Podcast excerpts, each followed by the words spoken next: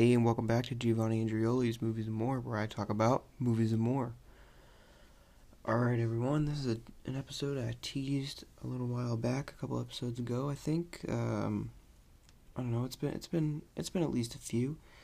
And the reason it took so long is because I entirely reworked it, as a matter of fact. So I started off with one idea, started writing it, started getting a feel for how it would play out, and while I really, really liked the idea, I think the problem with it was it was just too much to cram into one season of television. We were talking about two seasons minimum, probably closer to three, for the amount of stuff that I was trying to set up and and uh, follow through on. So I decided to completely rework it and try to make it a more self-contained, smaller uh, story. I just tried to downsize it in general, include the same villains and the same s- certain like themes and story beats that I wanted to hit, but completely rework the plot. If you're curious about uh, about what the original version of this might have been, I could probably circle back around to that at the end of the episode, provided that it doesn't run too long, and that um, I, remember. But uh, I will say that is definitely a big if it doesn't run too long because normally I try to be like, I'll keep it short and then I always end up running long just because I like the smell of my breath. I was gonna say the sound of my own voice, but that's too cliche, guys. Come on, uh, smell of my breath. Now that's the that's the cool thing to say, right? All the podcasters are saying that. That's probably why I haven't caught on yet. No, um, it's moments just like this that are probably why I haven't caught on yet. Uh, but but anyway, what I was what I meant to say was because of tangents just like that my episodes often run long. So, this one though, I'm preparing. I know from the start this is probably going to go pretty long because I wrote a lot. And it is just a general outline, it's just a pitch. It doesn't actually, there's really no dialogue, there's no stage direction, you know, no shot list, no nothing. It's really just like a general outline and like description of how I would want the show to look and feel and and then the plot um but but yeah I do know that this could probably take me a while, so let's get started. So I I'm sure you're probably wondering why wouldn't you just pick a movie that seems a lot more manageable and a lot easier to do. And to be honest with you, you're definitely right. There were a few times where I was like, you know what, a season just might be too much. I don't know if I have that amount of ideas. Like I have a few scenes that I want to include. I know the general vibe that I want to go for, but I don't know if I actually have enough ideas to follow through on a whole season. But I did really want to stick with it because I think that intrinsically, just inherently from the DNA of comic book characters, they work best in long form stories. Stuff like TV, uh, comics, obviously, that's serialized issues. And so I just think that these characters are meant to be grown with uh, and, and loved over time, over a long time, over stories that take multiple segments to complete. And I think that's just because that's the way that they were written from the very start. So I think that's why some of the most successful adaptations of of stuff ever from page to screen is TV shows, something like the X Men cartoons or Spectacular Spider Man, Batman the Animated Series, um, I know I'm not a huge fan of these personally, but all the CW shows, uh, Daredevil, Watchmen, for a very recent example, and I know that's not a ton, and that's because they haven't made a ton, and certainly there have been many that have been pretty bad, but I think the fact remains that it's just a lot easier to get connected with characters and their supporting characters and to inhabit their world and explore much more of it because especially in the case of Batman there is so much to his world. I think that's just a lot easier if you have a longer period of time to do it, if you're not trying to cram it all into one movie. So it feels overstuffed, which is something that I felt about The Dark Knight, which I covered on the last episode if you didn't listen to it already. So, bearing, you know, all that in mind, that's why I chose a TV show format for this. And I would probably, ideally, I would want it to be on HBO, have something, a budget uh, akin to something like Watchmen and I would want it to kind of have the same tone and like tactile feel to it as Daredevil, but I don't think that it would be so afraid to go like all the way with the overtly comic book elements of it. Like, I mean, those shows are really cool and they pioneered a lot of stuff with action and superhero storytelling on television, and it really reinvigorated that, especially for Marvel. But I do think that they got to a certain point where it's just a bunch of guys in hoodies fighting nameless ninjas that are like barely ninjas, and it's just it got really samey and it got really lame, and I think that's a big reason why that was all shut down and replaced with stuff upcoming that'll be a lot more bright and colorful and superhero-y, and I think that's the right way to go. I still want it to be dark, obviously. I'd still want it to be very moody. Um, this is kind of up to you how you want to picture it, but I debated even making this a black and white show, making it super noir, just tonally, and I think that would be cool, something to experiment with. I don't know if I, I don't know because playing with color is something that's really uh, important to Batman too. It a lot of the color of his rogues gallery pops against his lack of it, and so I don't know if black and white would be quite the way to go with that, but. Regardless, that is something I tossed around, just making those a little more art house, a little more moody. And then another distinctly noir trait that I would take in my approach to this series would be you would hear Batman's internal monologue, which is something I think that's been missing from a lot of in like adaptations of Batman. And um and I know that it could be kind of tricky, but at the same time there's plenty of movies where you hear the characters in inner monologue. In particular, what I was thinking about noir films. So, in that case, I think he would be sort of a pseudo narrator and we would hear his internal thoughts. I just reread Batman Year One, which is my favorite Frank Miller Batman story. And while I do still think it's kind of anticlimactic, it is still one of the best Batman stories that I have ever read and I think has ever been written. And I think a big part of that is because you hear both Batman and Gordon's inner monologue, and it's so well written, and it's, you know, it's some of the best parts of that book.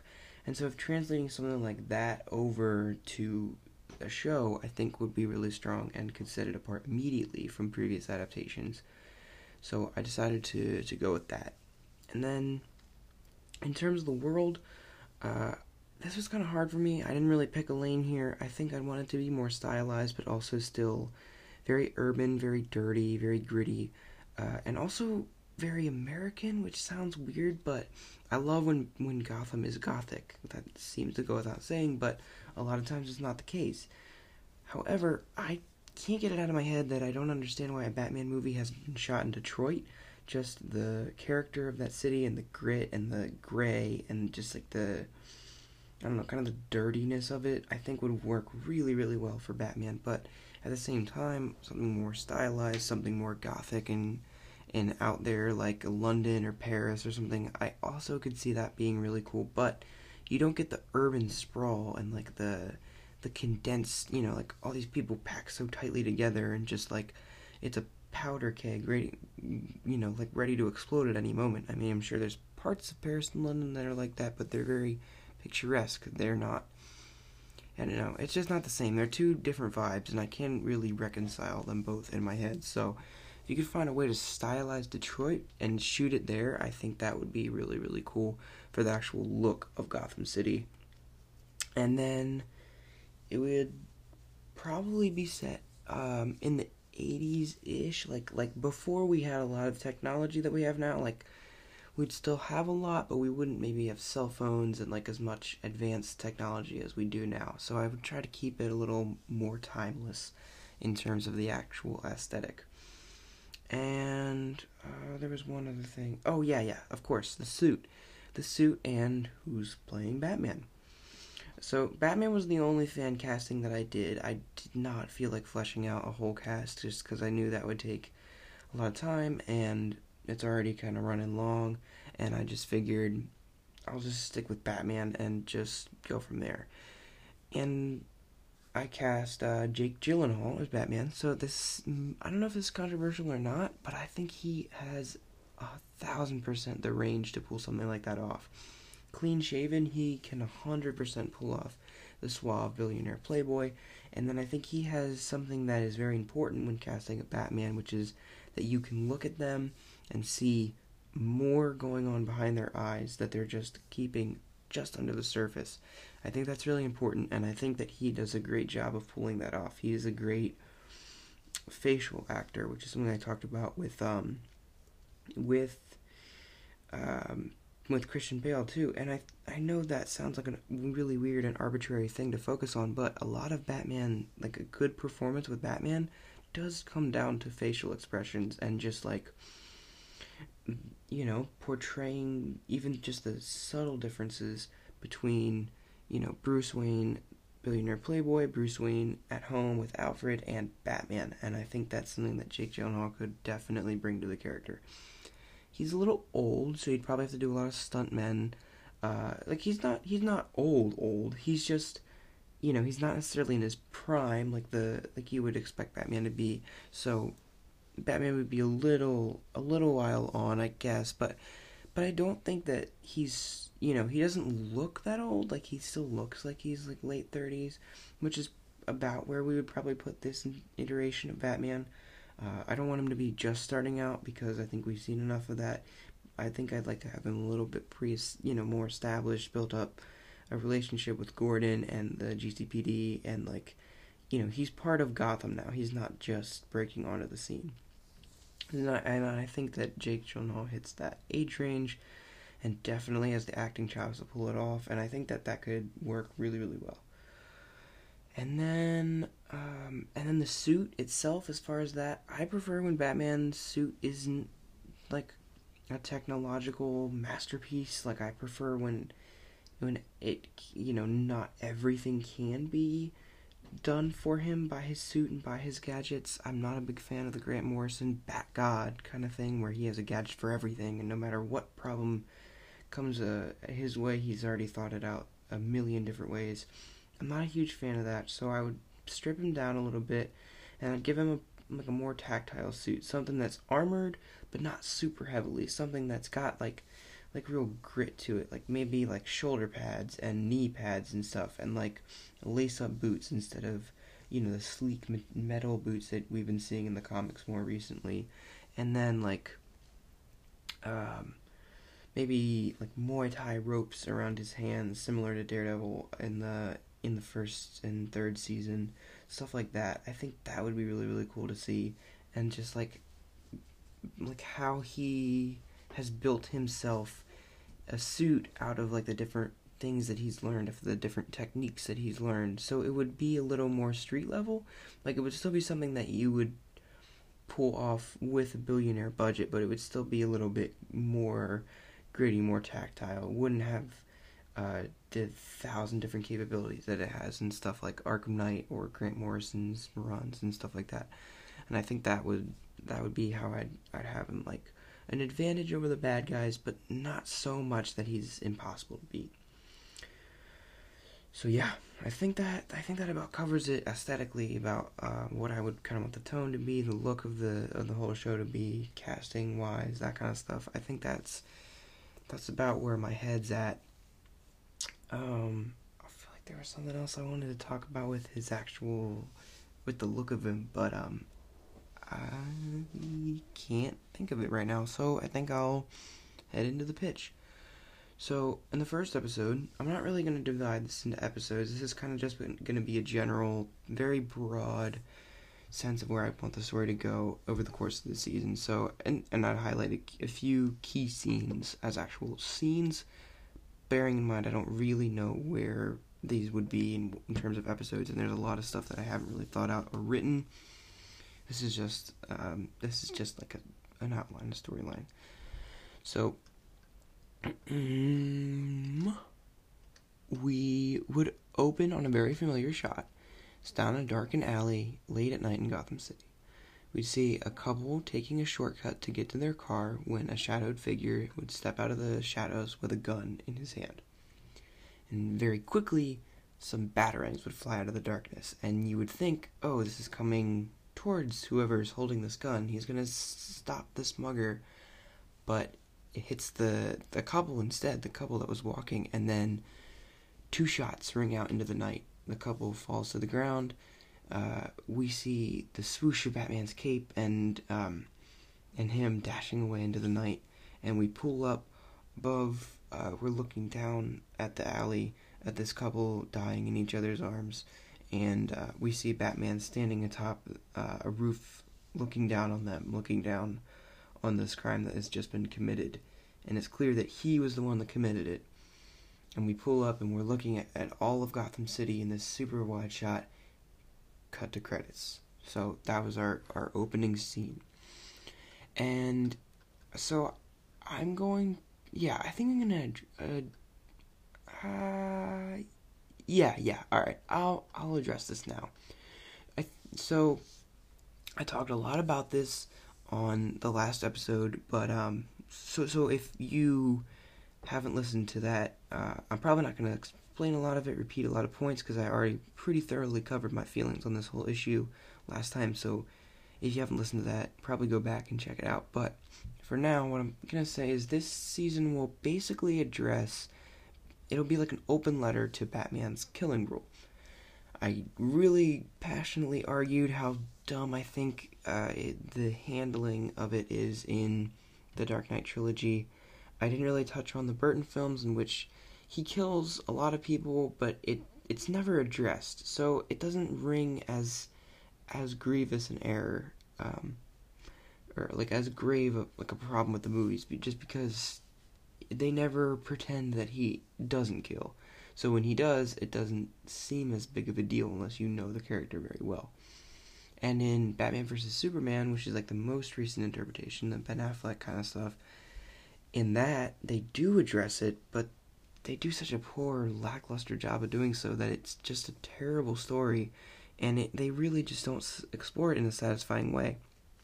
And I think this is just a weird problem that the live action interpretations of Batman have suffered under for a long time, and it's just that Batman is always killing, and I I just can't understand why it's such a stronger narrative choice when he cares about life, when he wants to save and protect people and change their lives for the better, not just completely prematurely end them.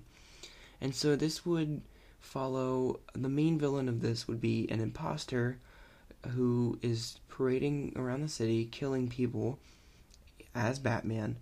And the very important point to this is that obviously he's framing people with the batarangs and, and wearing the costume, yeah, yeah. But he's carrying a gun. He's killing people with a gun.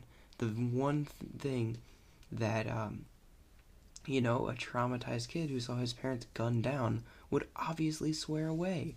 He's not going to use guns for such an obvious reason. So it would be a very harsh contrast to who Batman actually is as a person, as a character. And that would basically be the point of this season, and it would serve uh, as as a like a twisted mirror version of of Batman, and it would go to show that this that's not who Batman is, and this this is almost the anti Batman, and it would kind of illuminate his moral code in in a way, and uh, and develop him as a character who's firmly against that. And there's more that I want to get into this later, so I'll put a pin in it for now, but that's basically what the narrative focus, like thematically, that's what this season is going to be centered on. And so after the credits, we would cut back into uh, Batman fighting Mr. Freeze in a jewelry store. So obviously, Mr. Freeze is going after diamonds to power his suit, and Batman's flipping all over the place, dodging ice blasts and and trying to get uh, the upper hand. He eventually does. Thermal detonator, yada yada, knocks Freeze out, throws him in the Batmobile, kind of Arkham Knight style. Um, I don't know if I'd have the weird like claw thing that comes out of the back or not, because I was just talking about how I want this to be a little bit more low tech, and that does seem like a pretty crazy leap. Uh, that would be kind of out of character for this version that I've created, but maybe he just throws him in the back seat. I don't know, something like that. And so he's headed off to to go take him back to the GCPD lockup when he gets a call in like a voice com from Gordon. And Gordon's saying, "Get get down here to the West End. I need your help. There's been a murder." And uh, then he he talks to him. He says something kind of kind of like low key hinting that it has to do with you. And so he gets there, he turns over Freeze to another officer, and he starts, you know, investigating the scene. He starts, like, actually detectiving, which is, I know, another thing that I'm sure if you really follow the stuff closely, you're probably sick of hearing the words noir and the words detective, because those two things are so frequently said by upcoming Batman creators when asked about, like, oh, what are you gonna do differently? Well, in this one, we're really gonna see the detective side of Batman. It's gonna be kind of a noir story, and it never is. It never is. But in this, I really tried to right some of the wrongs that I've found with previous interpretations of Batman, and I think it's gonna start right here with a him not killing and b him investigating a crime scene, which we see sort of, but then the follow through is so weird and like the inexplicable and incomprehensible bullet in the wall stuff in The Dark Knight. I know this isn't a discussion about that movie, but it it makes literally no sense and it's it's so strange. It's such a strange decision that that's like the impetus for him starting to discover the Joker's plan. So, in this interpretation, he will be like dusting for fingerprints and like casing the scene, finding evidence, whatever, and that's what's going to start to lead him to the mystery. And um and he's not to do weird bullet stuff. It's to be like him discovering this thing that leads into this file that he downloads and decrypts and whatever. And you'll see that as I progress, but that's kind of my vision for what the mystery aspect of this would be. And the identity of the killer would be a mystery. Probably not a very good one for people that follow the comics religiously, but um but yeah, it wouldn't be revealed until like the penultimate episode most likely. And then, um, and so yeah, he finds multiple batarangs, talks to Gordon about about you know what happened here, and uh, Gordon tells him that basically what it looks like from from everything he can tell is that Batman was was basically set up, and he says. Uh, obviously, he gives him the benefit of the doubt, and Gordon's like, "Look, listen, I know you didn't do this. I trust that you didn't do this, and that you'll find who did. But this is you know, this is a pretty big deal, and there's only so long that I can keep this away from the public. This is, you know, there's only so long that I can keep this information from getting out there and from basically turning the whole city against you. So he he says he's trying to keep the mayor's office out of this as well. He'll do his best as long as he can before he's basically forced to send the entire police force after Batman. But it, you know, please solve this quickly because I don't want this to escalate and so he he tells Gordon to like send him the coroner's report and whatever so he can study it, determine time of death, cause of death, whatever. And he's basically just jets off to like start solving the mystery. So he he's taken prints from the male victim because he's 99% positive that he he knows who this is, but he's he's not entirely sure. So he runs the fingerprints and um, Unfortunately, his suspicion is correct. This is the the male victim was Johnny Viti, who is the son of Carla Viti, uh, and the Vitis are are like Carla is Carmine Falcone's sister, and Carmine Falcone basically rules the Gotham underworld. He's he's the godfather to Gotham's crime families, and Carla is his sister. She is basically the godmother to the crime families of Chicago. They rule Chicago. And so, you know, he's obviously in town for something, some meeting between the two families, and he's been killed. Which means that basically, as soon as Carmine Falcone finds out, he's gonna be gunning for Batman. And as soon as, you know, Carmine finds out, will by extension mean that the rest of the Falcones and then the Vitis will also find out. So that'll be bringing down the wrath of two crime families on Batman. So that's where we're kind of starting this this season. And he you know, he sends this off to Gordon, tells him prepare for for her to to get to the city. I want your mob task force watching the airports, whatever. I want to know once she gets here because I need to be able to prepare. And you know, it's possible that we could catch her in some sort of rogue act if you guys are casing wherever she could come into Gotham. And so uh, a few scenes later, you know, there'll be some stuff in between here and there, but we'll we'll see uh, Johnny and his wife's murder has hit the front page of the Gazette, but the bat the batarang detail has been left out, and then we'll kind of like fade from the the paper in like a newsstand maybe to it being held in Carmine Falcone's hand, and we're gonna understand that he has the knowledge that the paper didn't say everything. One of his informants in the police department got it back to him that Batman uh, that uh, that Batman killed his son, and um, and so or his his nephew. Sorry, is what I meant. Killed his nephew, and so obviously now he's got a pretty hefty price on Batman's head. He wants him gone. And Carla's on her way. We also learned that in this scene. And so the next night, another murder happens, and this time it's uh, another familiar setting. It's the back of of an Italian restaurant, uh, mob meeting. This being Maroni's restaurant, so he's basically the chief rival of the Falcones for the control of Gotham City. And a bunch of his like lower level enforcers are, are having a meeting.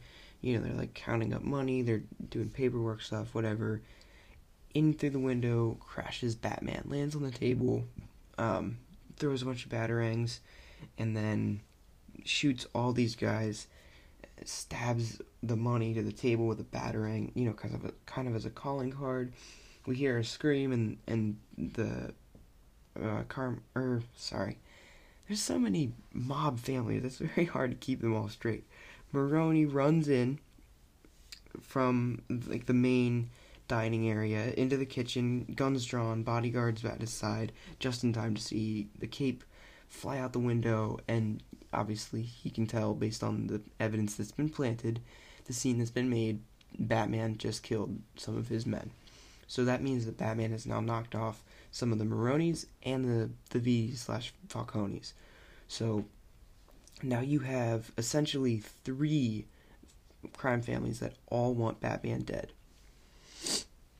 And then uh, once Carla arrives, uh, Falcone and a small army of bodyguards basically are waiting for her at a private airfield just outside of Gotham City. So the the cops are somewhere close by. They they get word that that she's arrived, and so now Batman and Gordon know okay shit's about to get real. And we'll we'll have a scene where uh, they you know they they plan his funeral and everything and and we actually see the funeral and there at the funeral after the ceremonies are all over we've you know we've laid the body to rest the maronis will approach and guns will be drawn and everything but he'll be like you know hands up i come in peace i have a proposal we all want batman dead he's killed someone very important to all of us i'm proposing a coalition between our families we will all pawn our money. We will all come together. We'll have all of our men out there stalking the streets, getting ready to shoot Batman on sight. And we'll put up the money for any of them and any supervillain that's potentially interested. We'll give you like a billion dollars, some crazy number, if you bring us the head of the bat. They agree takes some convincing, but eventually they do agree. And so now there's this massive mob family basically formed in Gotham, and uh, and now that basically encompasses all of the mob, all the people that you could you could want in this operation, all the numbers that you would want out there hunting Batman, basically an entire army.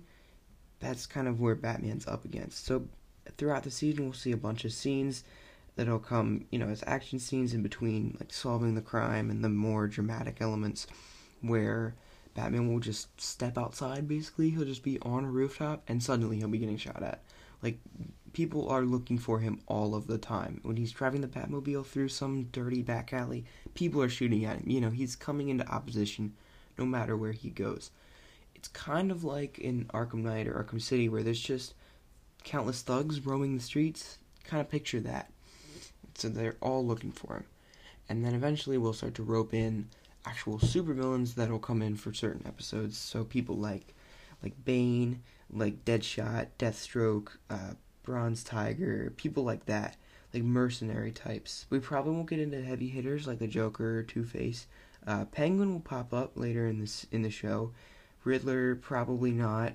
Uh, I definitely wanted to include Catwoman, but I just couldn't find a way to really work her into the show as I wrote it, and so I just neglected to mention her. But she is definitely out there and could make an appearance, so not ruling that out, but definitely ruling out like the super heavy hitters like trying to keep it focused on the mob and whoever this imposter eventually turns out to be, and like some lower tier supervillains, like names, costumes, just not, just not you know arch nemesis, not quite yet. That's more season two, season three. Should I ever, should I ever outline those two?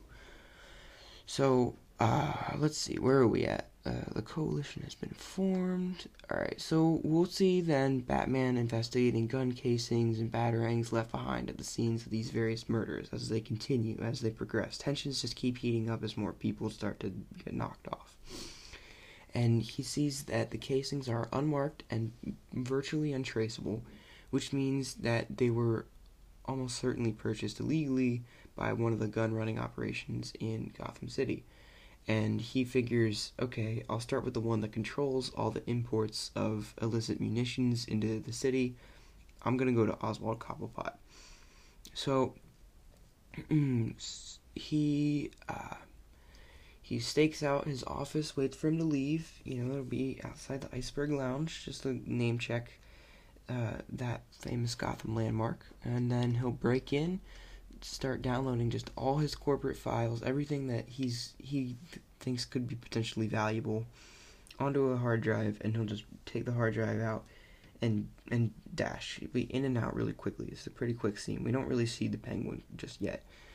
And he'll take it back to the Batcave and he'll be decrypting all this stuff and the most relevant information that he finds because of all this is transactions from Kane County Banking Institute uh, like big, big sums of money coming in, and then um, scans of a batarang.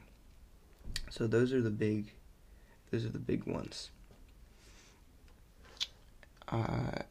So he decides to return. A couple, like some scenes later, he'll return to Cobblepot's office.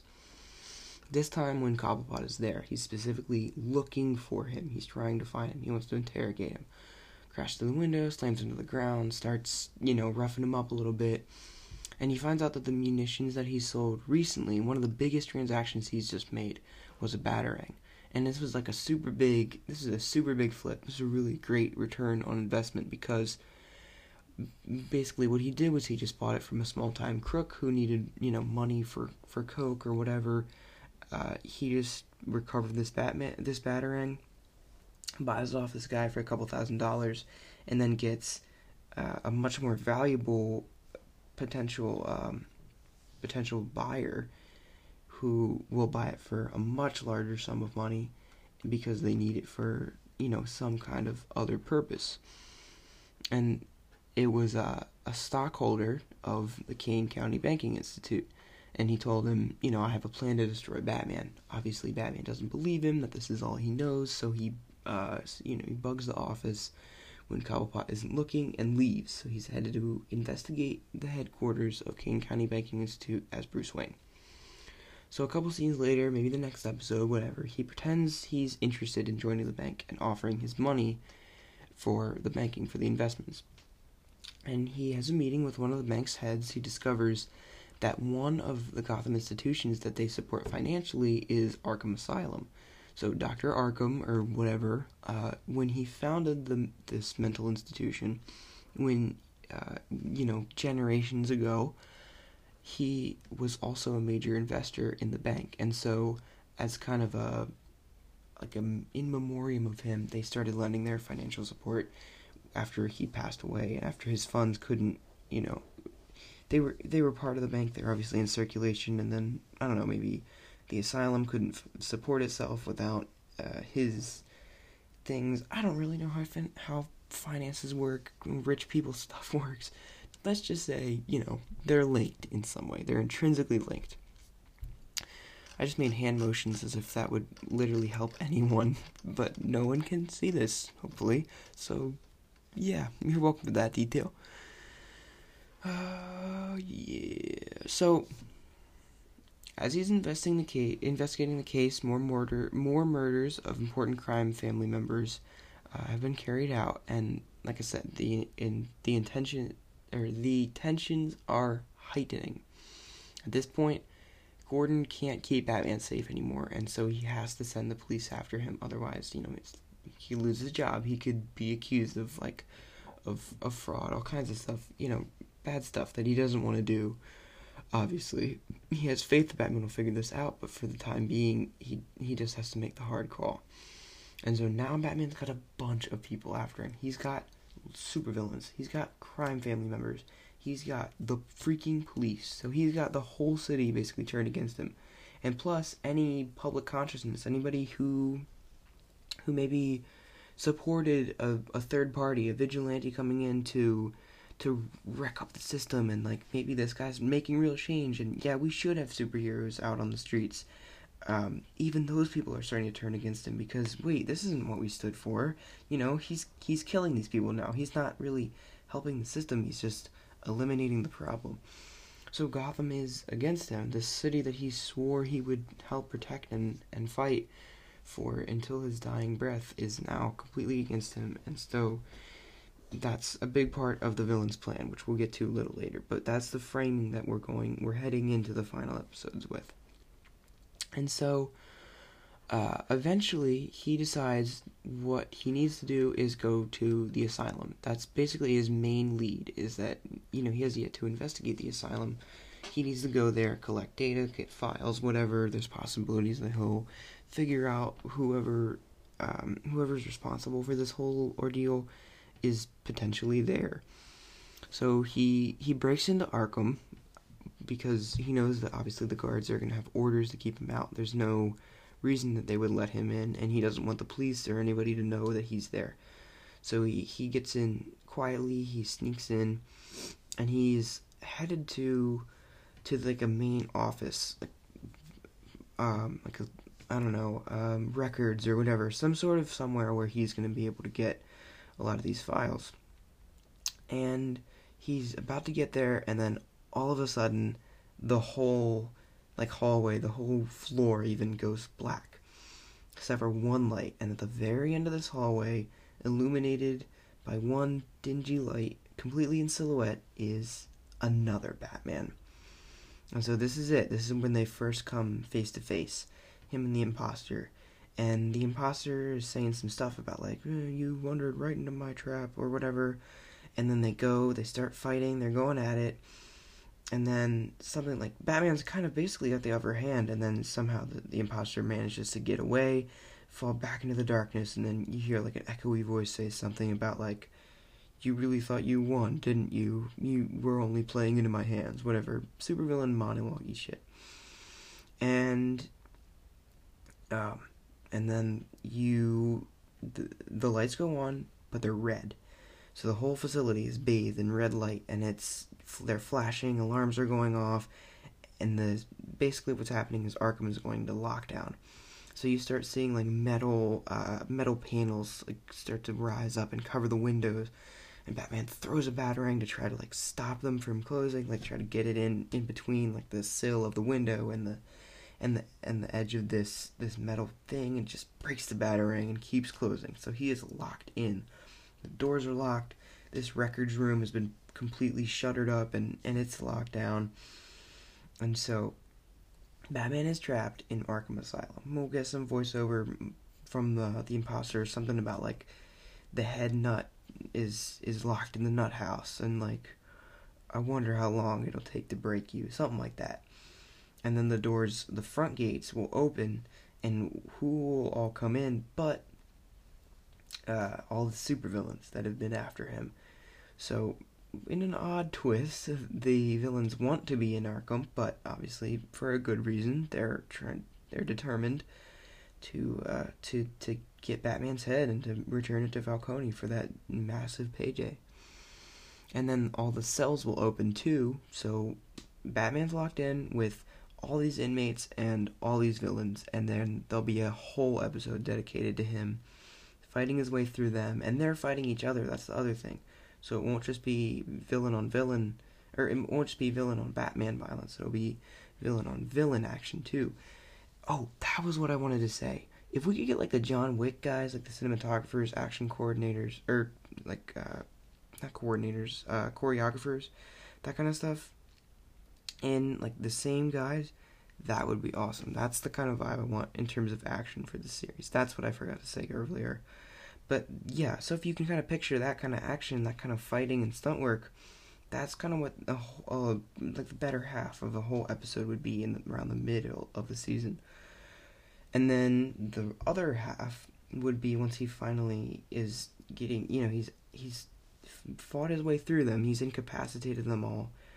Now he has to escape Arkham Asylum, and uh, he's weakened. He's bloodied. He's battered. He barely manages to get out, and then like through a ventilation shaft or something like that and he this is the other important part is that he doesn't actually get the um, the information that he needs not at this point and so he uh, he like falls out uh, of this vent this vent like, bloodied and broken he's like barely staggering away as the police close in on the asylum and so that's basically where we're at headed into the into the final episodes.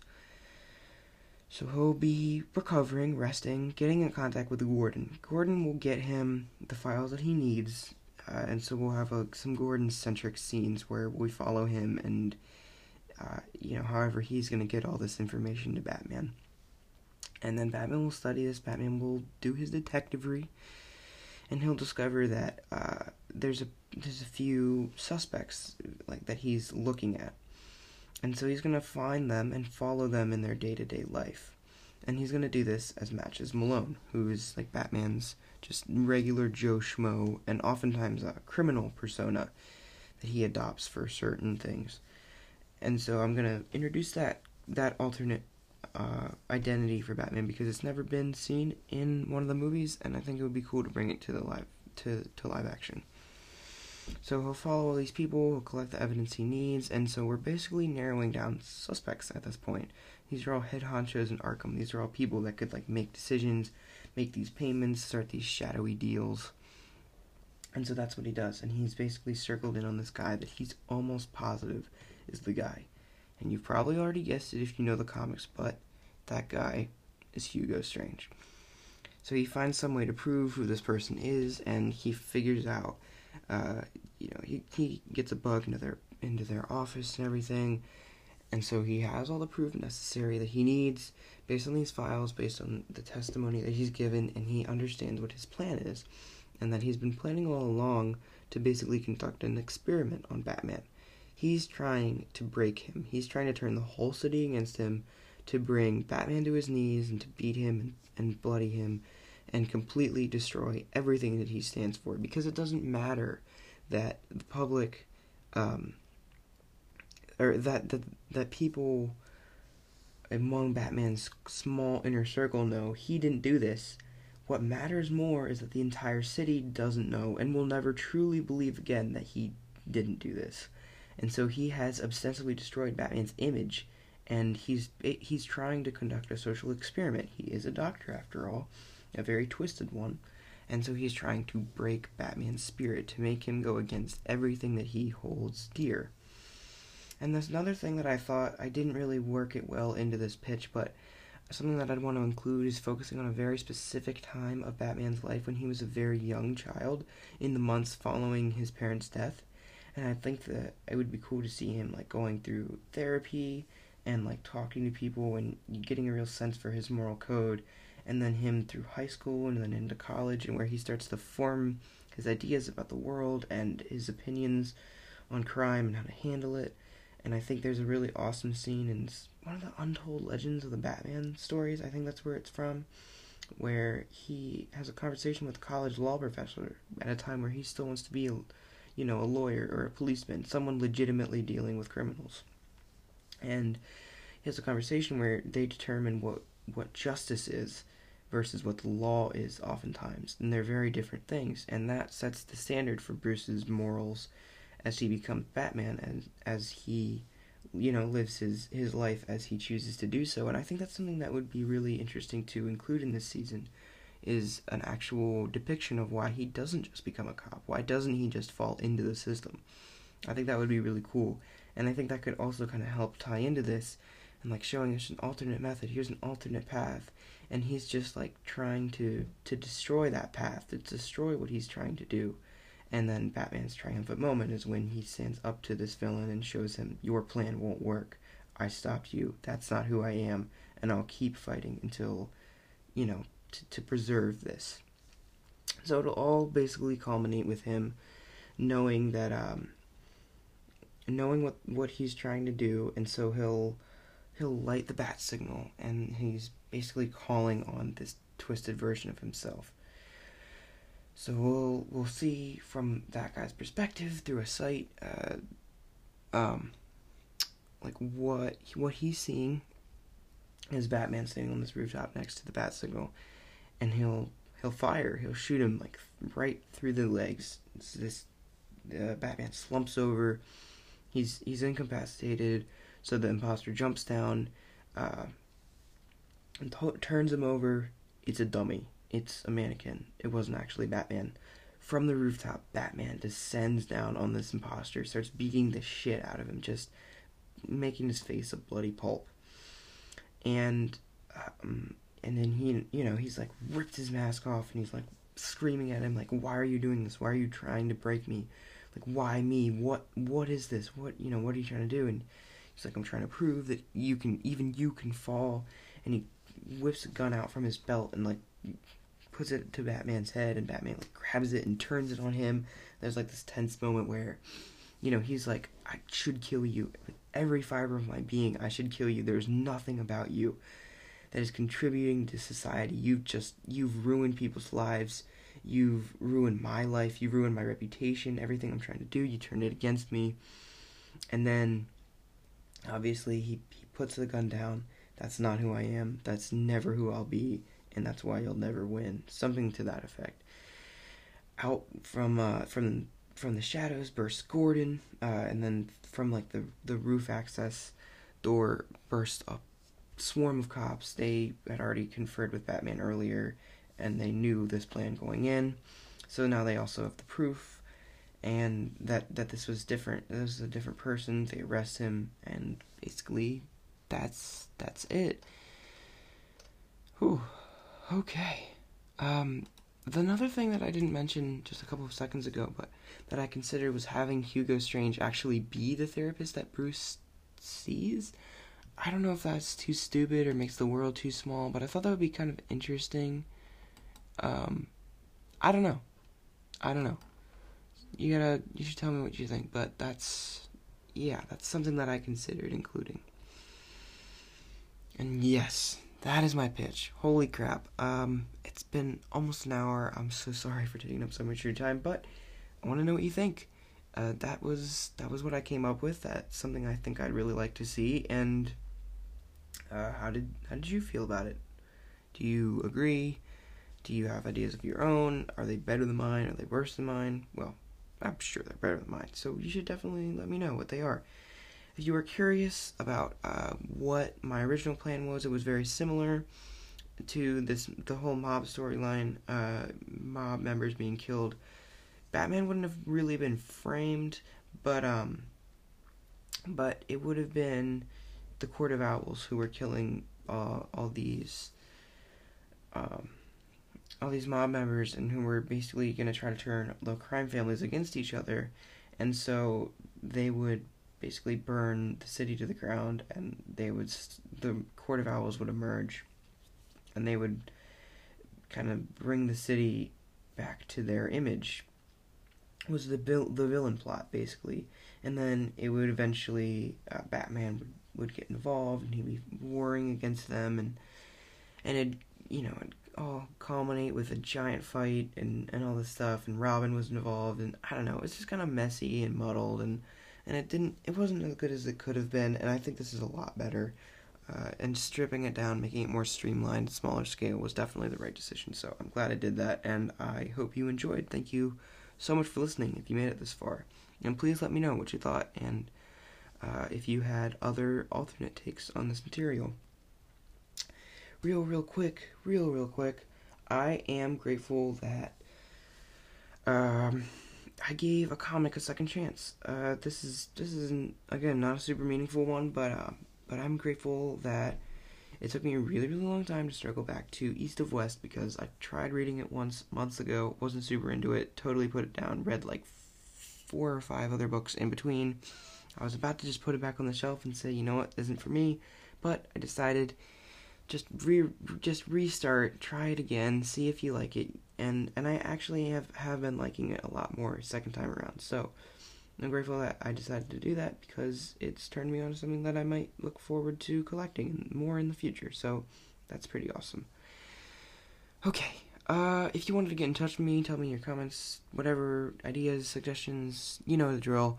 Uh, you can email me at moviesandmorepod at gmail.com. You can hit up the show's Instagram account where I post updates on new episodes, what the topics of discussion will be, and all that kind of good stuff. That's at Movies and More Pod on Instagram. And then if you want to follow me personally for pictures of cities I visit, shoes I buy, song recommendations, all that stuff, you can find that uh, at Gvandrioli1 on Instagram.